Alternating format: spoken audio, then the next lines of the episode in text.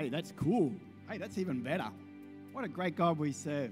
Hey, I was reading through some scriptures, and a, a great scripture that um, I've known for a long time is uh, Philippians 4 4. And it talks about um, Paul sharing there about uh, life's journey. And Paul knew out of everyone, most people, I should say, being the, the apostle and what he went through, uh, that life is full of ups and downs.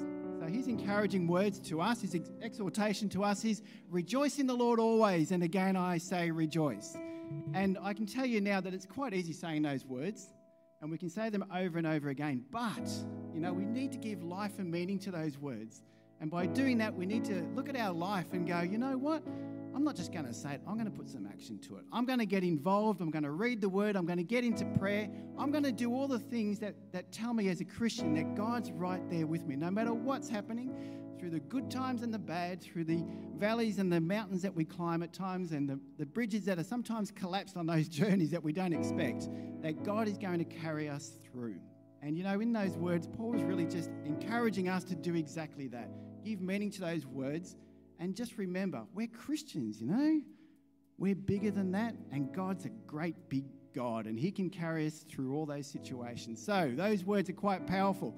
Rejoice in the Lord always. And again, I say rejoice. And that's what we need to continue to do as Christians. Hey, there's some new people here. Now, we can't shake hands. Well, I suppose we can, sort of. But hey, how about turning around and giving someone an air five? Like, you know, air five. Yeah.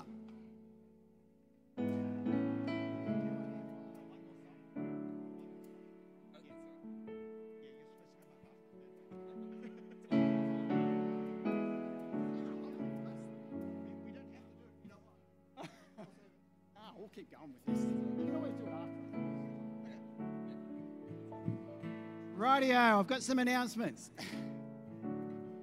Apparently, there's one more song to sing, and uh, they wanted me to lead that song, but uh, I'm going to pass on that one. but uh, I just want to share some announcements before we do do the next song and the offering, of course. That's okay, isn't it? That's pretty cool. Yeah. Okay, so don't forget to check. You can take a seat. It's okay. Except for Jackie, Pastor Jackie, you can keep standing. so uh, don't forget to check in if you've come into church via the app or through the computer at the front door there. The other thing we've got happening is um, another bike ride. And I, I say that because we did a bike ride yesterday, and there was 12 of us, which had a, we had a great ride to Glengarry. And the great thing about bike rides is you always get surprised by what happens and what you see. So we got to Glengarry, and Kirralie turns up with all these wonderful scones, and they were absolutely delicious. So thank you, Kirralie. The other great thing we get to see are eagles and falcons and other lots of wildlife of all sorts. But we also came across a, another uh, type of wildlife. It's about a metre long. It's a bit closer to the ground, but it was a beautiful looking creature. We just rode around it and it was, you know, pleasant. So if you're looking for some excitement and some uh, fun and something a little bit different, our next bike ride uh, next month, watch this space. The other thing we've got happening is we've got a guest speaker next week. Now, when I was growing up, I used to watch a show called, or a television series called Lost in Space. Now, many of you will know that, especially if you're around my age, 21.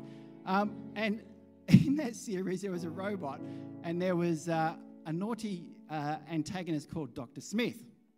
And the robot would often say, Danger, Will Robinson, danger, danger.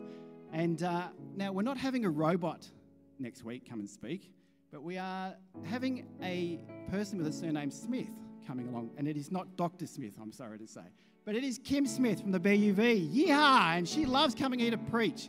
So come along, hear the message, and you'll be excited and you will not be lost in space. Trust me, you will be here. So you'll, you'll love it. Come along. Now, the Good Friday service happening not next Friday, but the Friday after. That's happening at 9 a.m. So make sure you're here nice and early. Are we having hot cross buns? Oh, a little bit. So you got to get in for. Ah, oh, okay, cool. Righto. So first in, best dressed. You want to get in quick before the kids get in there. Um, so watch out and watch this space for that too. Now, our offering buckets, of course, have been transformed into an offering box. It's at the back of the room there, or at the back of the worship area. And there you go. Lovely Karen is pointing to that. There you go. Whoop, there you go. So if you've got an offering, you can place it into the offering box. It's not a robot. so um, you can do that on your way out as we leave. And after the service, do hang around because we do have coffee and some fellowship afterwards, whether it's in the um, foyer or in the hall. So either place, do hang around. Don't just go home, but spend some time chatting and catching up with some people and talking about what's happened in your week and what's to come. Exciting times. Rightio, I'm going to pray for the offering and then we're going to move on to the next song. okay. Thank you, Lord. We thank you, Lord, that uh, all these ministries help to grow your kingdom. And we know, Lord God, that uh, these ministries happen because of the financial support that this great family of God give continually. So, Lord, bless the ministries, bless the growth in this church, and bless the lives that are transformed and changed because of the work that is done here. But you know what? It's all in your name, Lord Jesus. And as Paul said, rejoice in the Lord always. And again, I say rejoice. And amen to that. So God bless you all.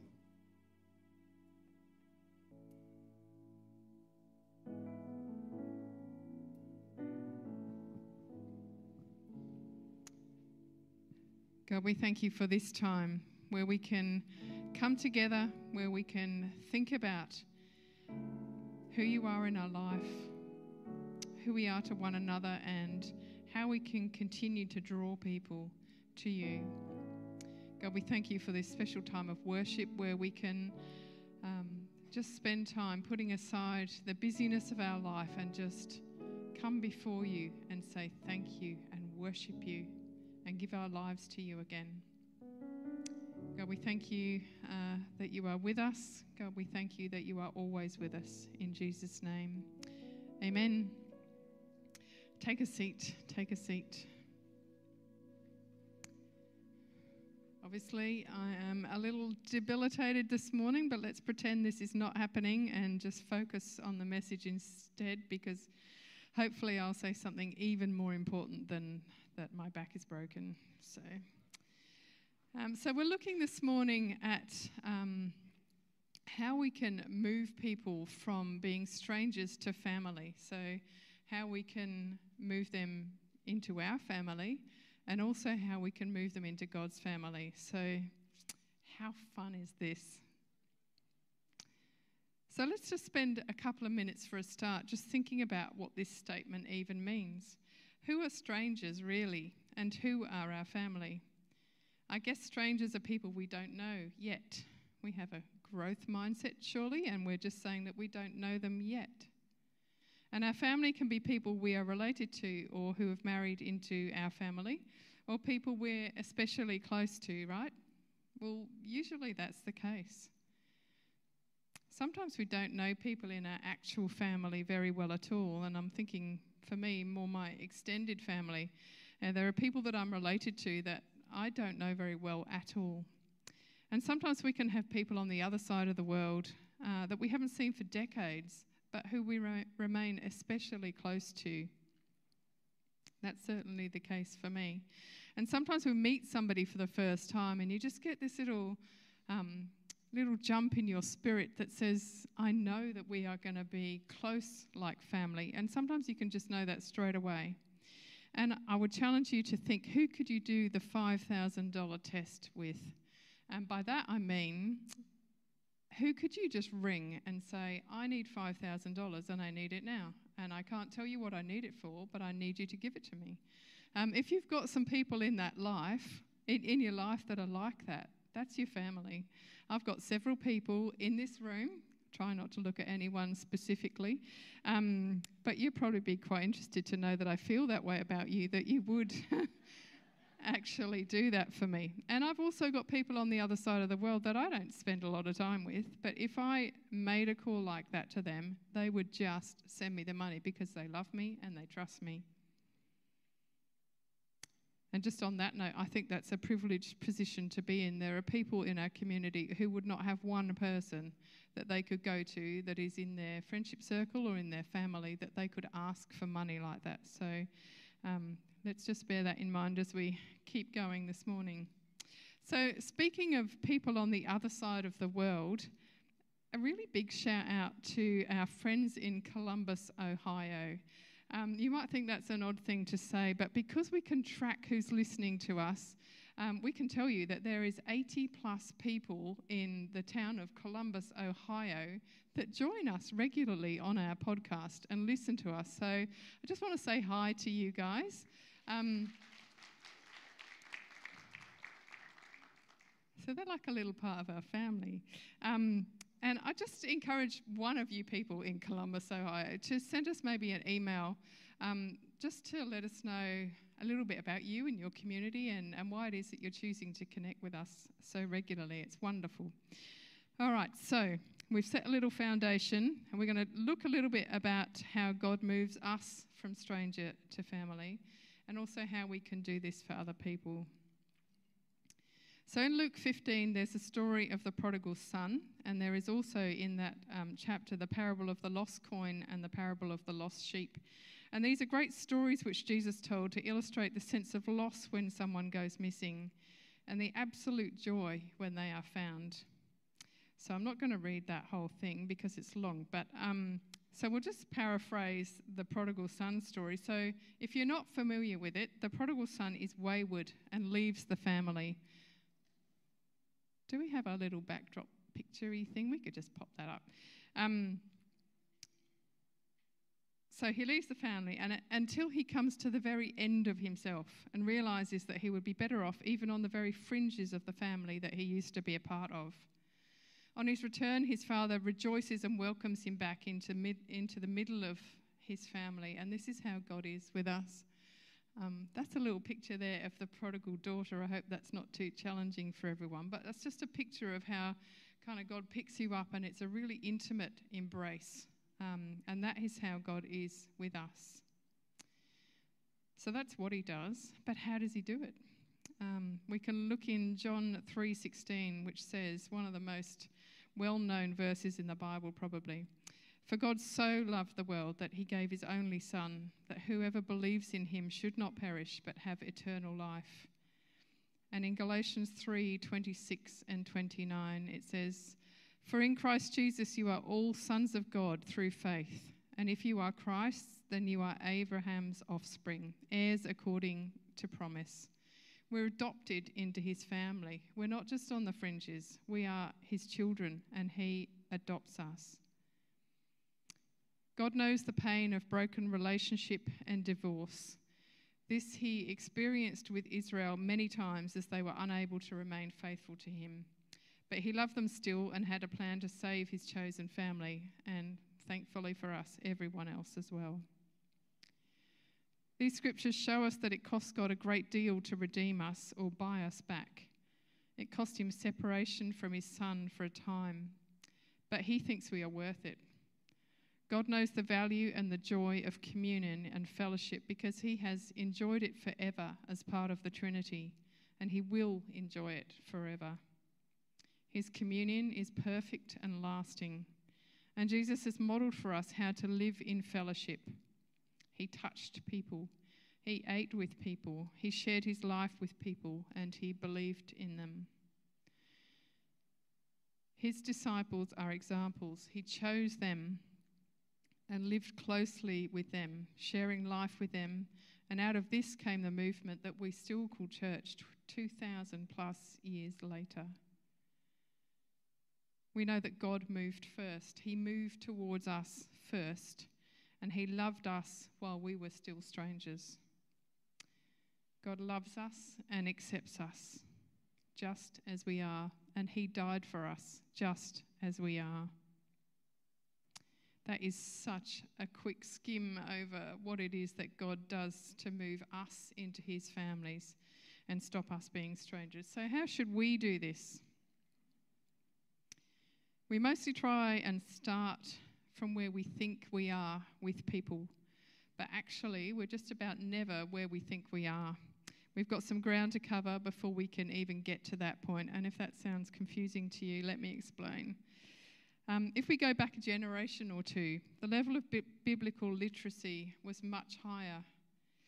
People mostly went to church. People mostly knew what the Bible was. People mostly knew the stories in the Bible and the themes it contained. Not saying they were all Christians, but they basically knew that the Bible was true. This is absolutely no longer the case. Many people can now make it into adulthood without ever hearing about the Bible, um, about the stories that co- are contained in the Bible, and about Jesus. So it's a mistake for us to assume that people know those stories that we take for granted. Just think for a moment what uh, people from a non church background um, would know about the church. Um, probably the place that they're going to get to hear about it the most is on the news. And what would they hear about the church on the news? Good things or bad things? The church is often known these days for what it is against, um, and that will be in the news. People will stand up and, and you know, demonstrate against something that the church is against, but they'll rarely know what it is for. So, as Christians, it's best for us not to lead with Scripture. Let's not um, ask people to believe something from Scripture because they don't, they don't even know what it is yet. They don't believe in the Bible yet. So, just let's not lead with that. So, we've got some ground to make up even to get people to believe that Christianity might be a good thing if it was true before we demonstrate to them that it is. Little Blaise Pascal reference there for anyone who's playing. Um, so, Charlie Mackesy. So, I don't know who knows Charlie Mackesy, but Charlie Mackesy is the, um, the artist who drew this picture. And he's probably really best known for his uh, book that's about a horse and a mole and a fox and a boy. So there's some combination of that that is the title of the book. And um, he's a he was a one-time atheist and he's now a Christian. So he's a very thoughtful Christian. He's reasoned his way into being a Christian. Um, and I listened to, to, a message of his. Um, he calls himself a scruffy individual or a scruffy artist or something like that, and he really, really is. Um, so, like, he's all kind of fixed up now, but, but he's still scruffy. And in, he was in a big church preaching, uh, had a significant um, pulpit that he was standing in, but he was still scruffy. He had a, like a big tear in his shirt down the back when he turned around and looked like his hair needed a wash. But anyway, this message, he said something that just stuck with me. Um, and he said, the Christian message has often been don't and stop it. That's the message that comes from the church to people who are not in the church. And he said nearly everyone doesn't need a slap, they need a hug. And so that's a real challenge for us, I think, as a church to, to make sure that we're not saying to people, don't and stop it, but drawing them close, getting to know them, and giving them the hug that they really need. In Australia, especially in the north, you know, in the hot, dry places, they have these massive farms that are so different to what we have here. We have nice little green fields here um, with a little fence around it, maybe a couple of acres with 100 cows. I don't know, I'm making that up, but um, you get the idea. They don't have to go looking for their food, it's just right there and they can just munch on it where they are. But in the north of Australia, they have these, these massive farms and and the cows sort of have to go looking for their food a little bit more.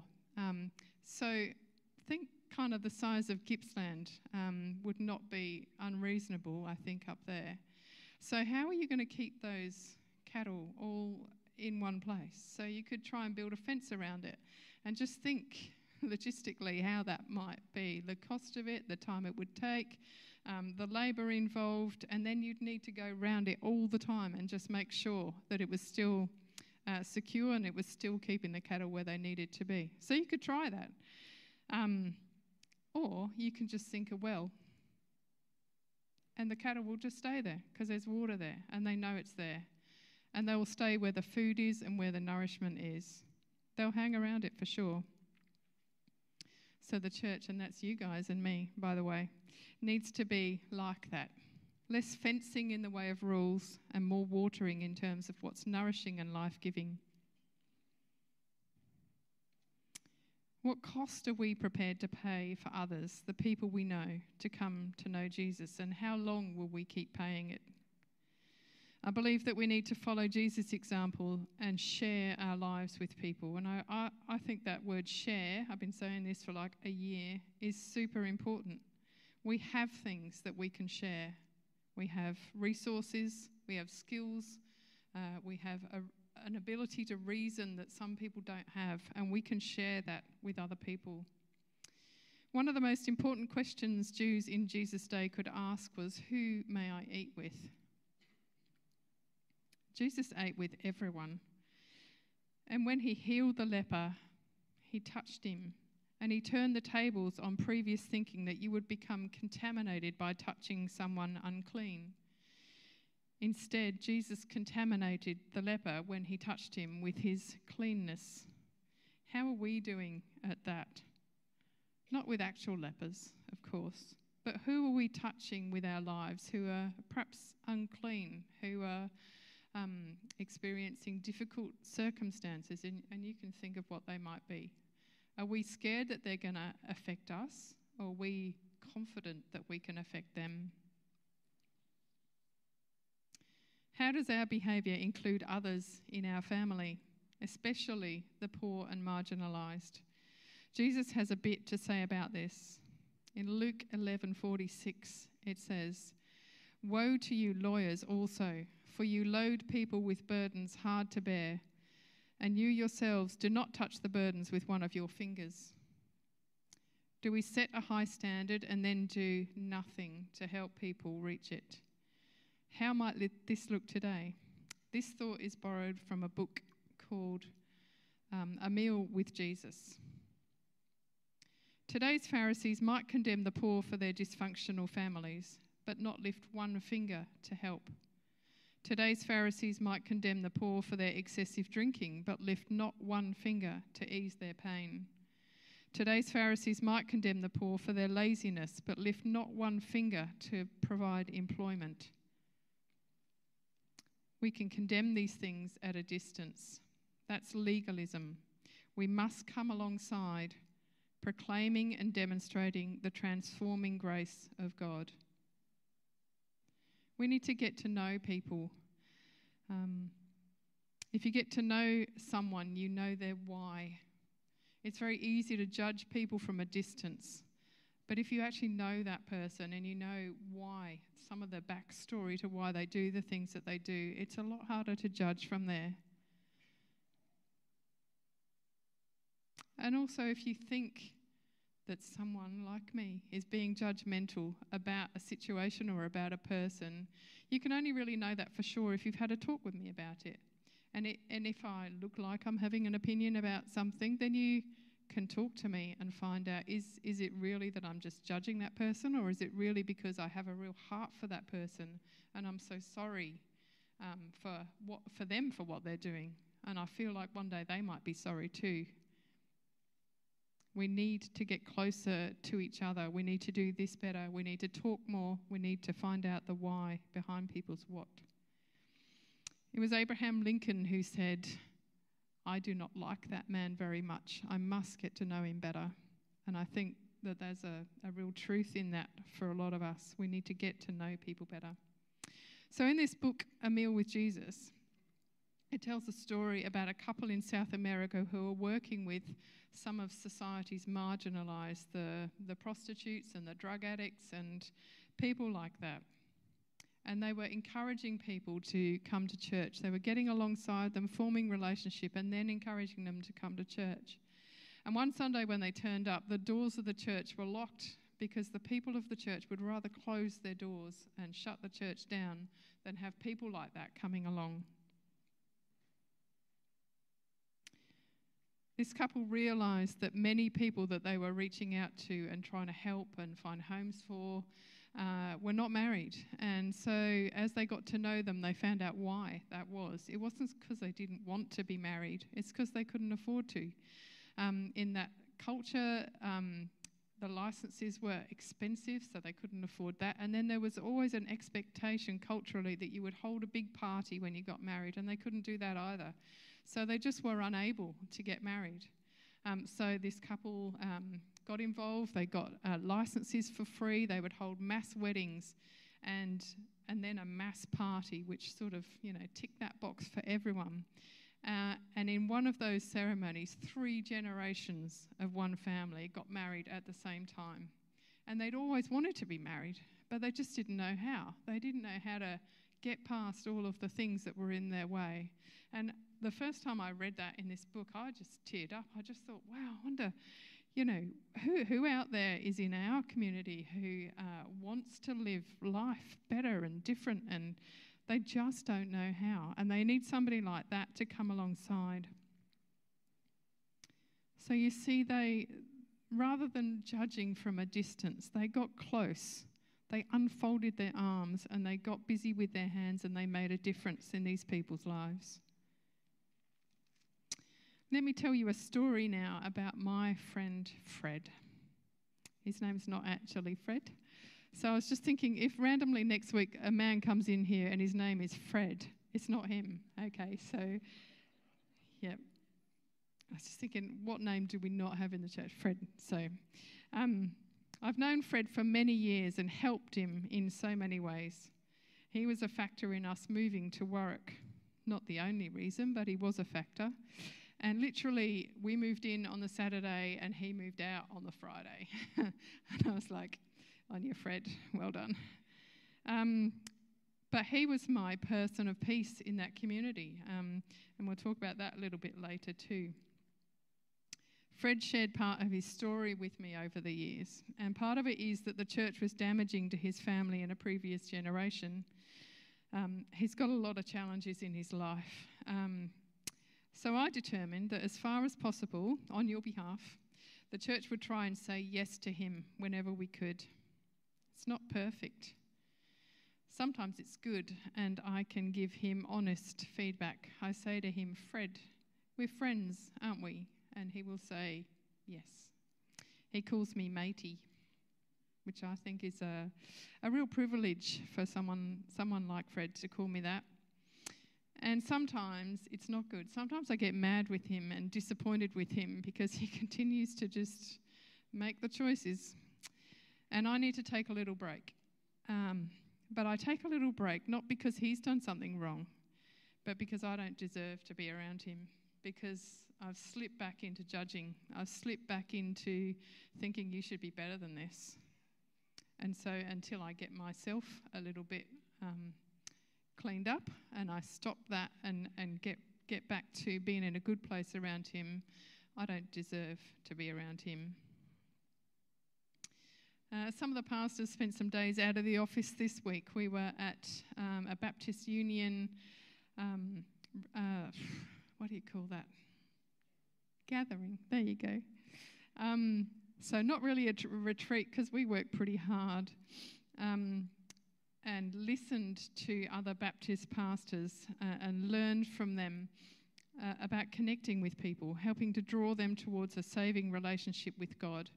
And I also spent one day at um, an Empowered Faith Communities intensive in Melbourne as well. But anyway, a lot of the stories are the same from these two groups that I spent time with.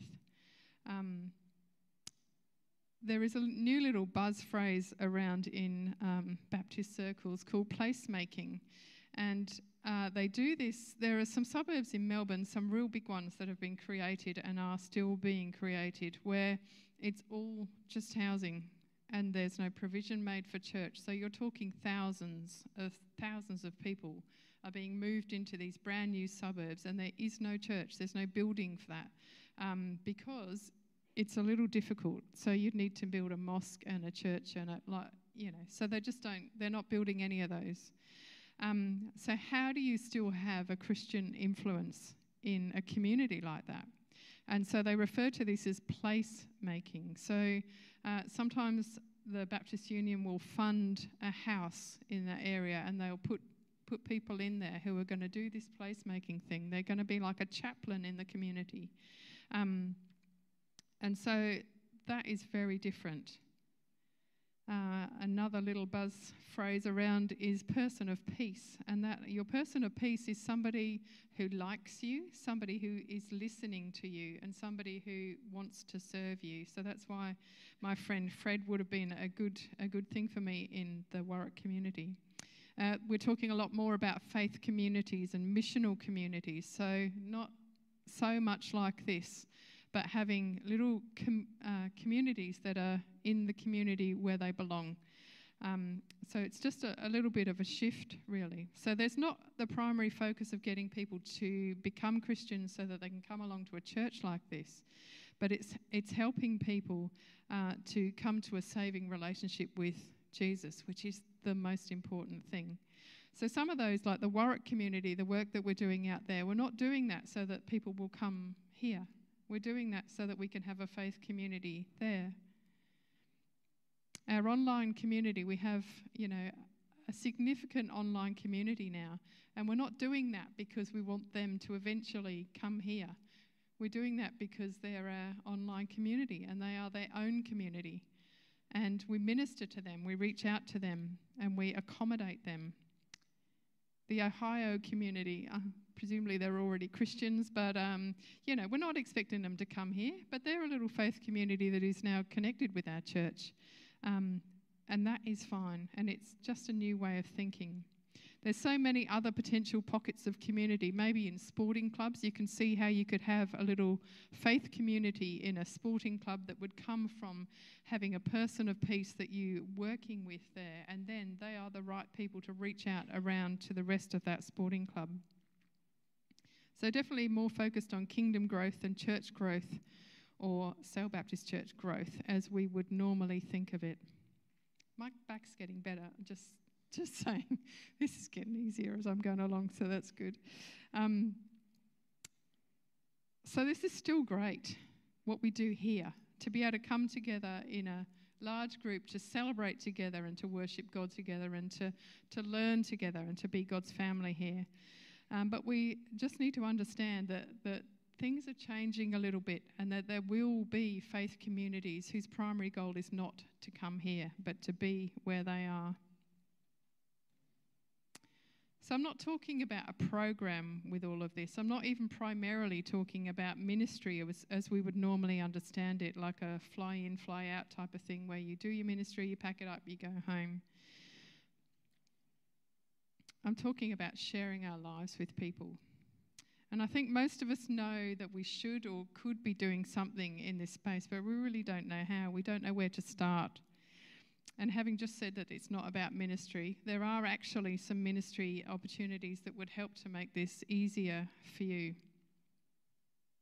Alpha's one of those, and it continues to amaze me the strength of the Alpha course in so many different ways and in so many different communities. You know, there are um, there are big churches who are relying heavily on doing discipleship in a specific way, but they still use Alpha because they know Alpha works.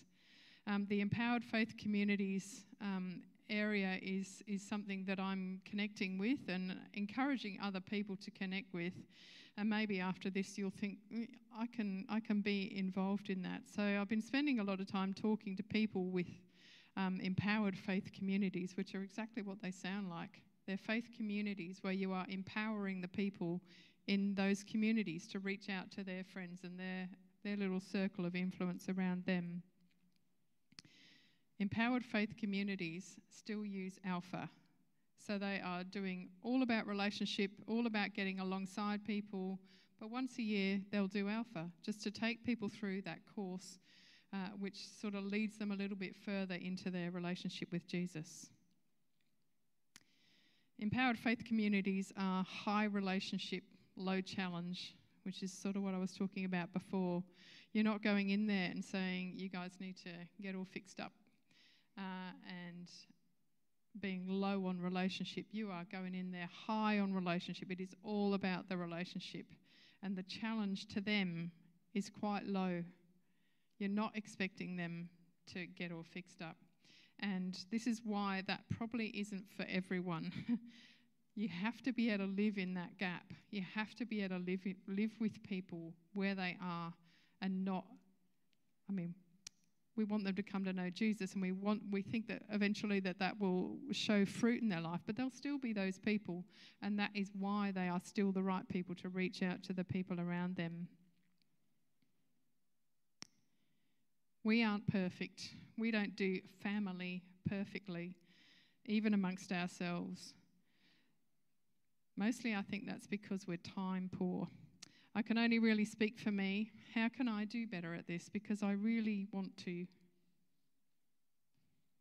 What do I have to change so that I have more time to just be with the people I care about that aren't part of our family yet? And it's not my role to do that for everyone. We all need to be able to do this for each other, which is why uh, small groups are so important and why our social activities are so important because we grow together as family during those times. So, those of us who saw the snake yesterday, we had a shared experience, we survived it, uh, but we'll be a little bit closer because of that. And, and there, are, there are other times, you know, Community Fun Day, when we were um, coming together as a whole church to serve together, that's a shared experience where we increase our connection and our sense of family as we serve together. But we're not perfect. Do I always invite people to join in with the things that we're doing? How often do I take that risk? Did I invite Fred to our church picnic? No, I didn't. And I know exactly why I didn't. It's because that week it would have cost me too much. I would have had to have organised his transport and the whole family, and uh, so I didn't. But I need to get better at doing that. Jesus shared his life with his disciples. He ate food with everyone. This made the religious people mad at times. They didn't object to the party. They knew that God's kingdom was supposed to be a celebration, but what they objected to was the guest list. Would we object to a guest list that included people very different to us? Uh, down in Rosebud, they have an empowered faith community that's made up of people who are or have been homeless and all sorts of other things as well. And they also have a really focused individual relationship with people who, for legal reasons, are not allowed to go to church. So just think about that for a moment. It has to be individual. The pe- they have to go and meet these people one on one because they are not allowed to be around other people. And that is a challenge. That is a real stretch for us. And I'm not suggesting that we go from doing this to that immediately. Um, but there are some little steps that we can take along the way. So I've focused a fair bit on the poor and the marginalised in what I'm saying. Um, but it's not, not only them. There are some, some other hard nuts to crack, if you like. There are people who do think that they've got their lives all together. They are well resourced. They think that they have everything that they need. Um, so, how do you break into that? Who is on your guest list? Who will you take a risk and share your life with? Someone who cheats on their taxes? Someone who's mean?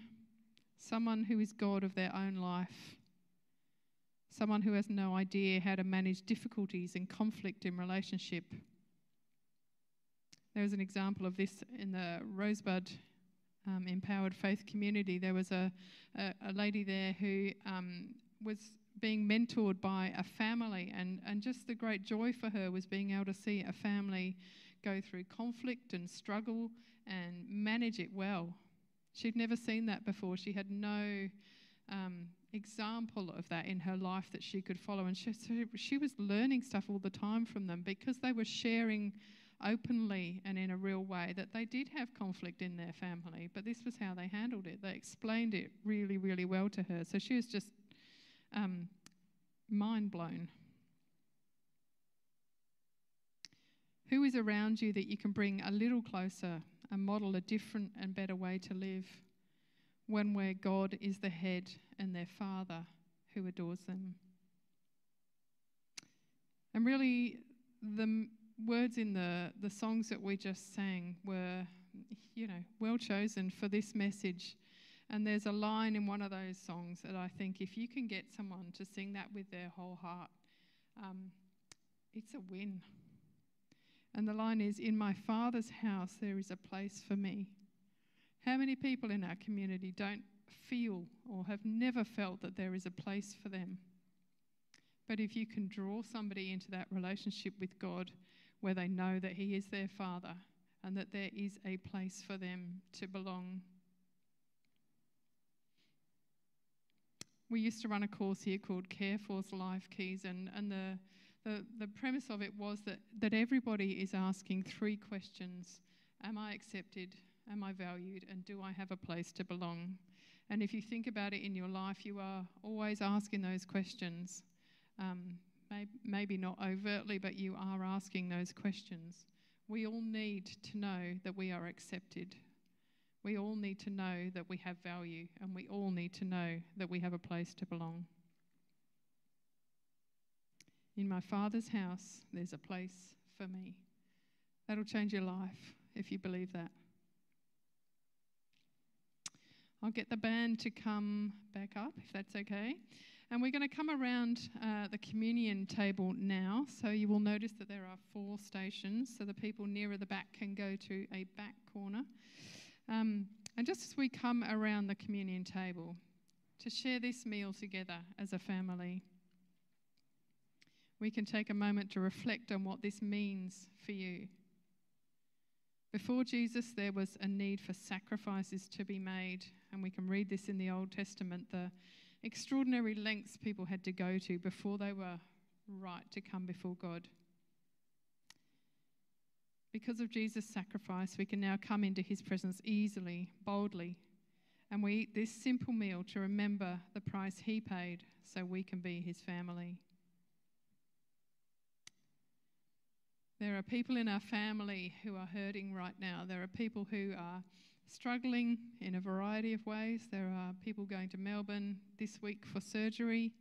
There are people going to Melbourne. Nathan's going back tomorrow to have round three of chemo. Little eight year old boy.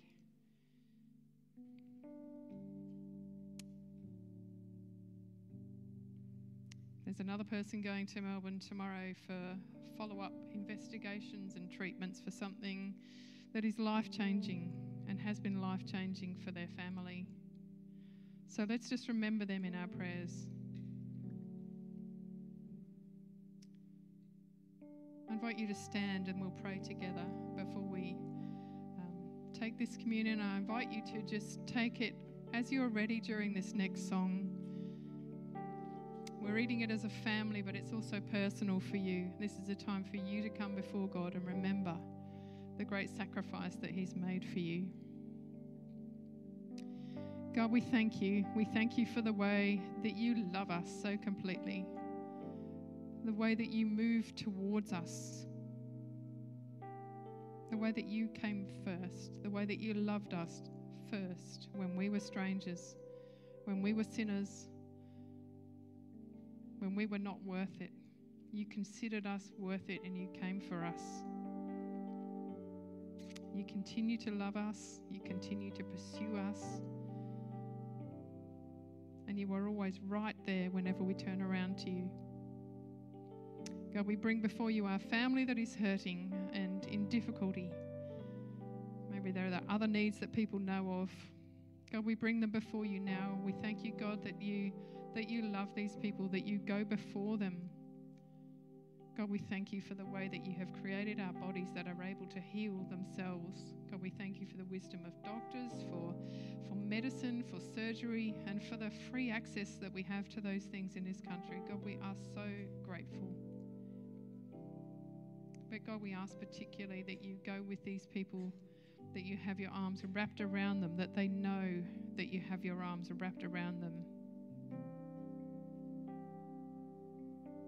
And God, as we eat this simple meal, help us to remember and reflect and celebrate on everything that this means to us.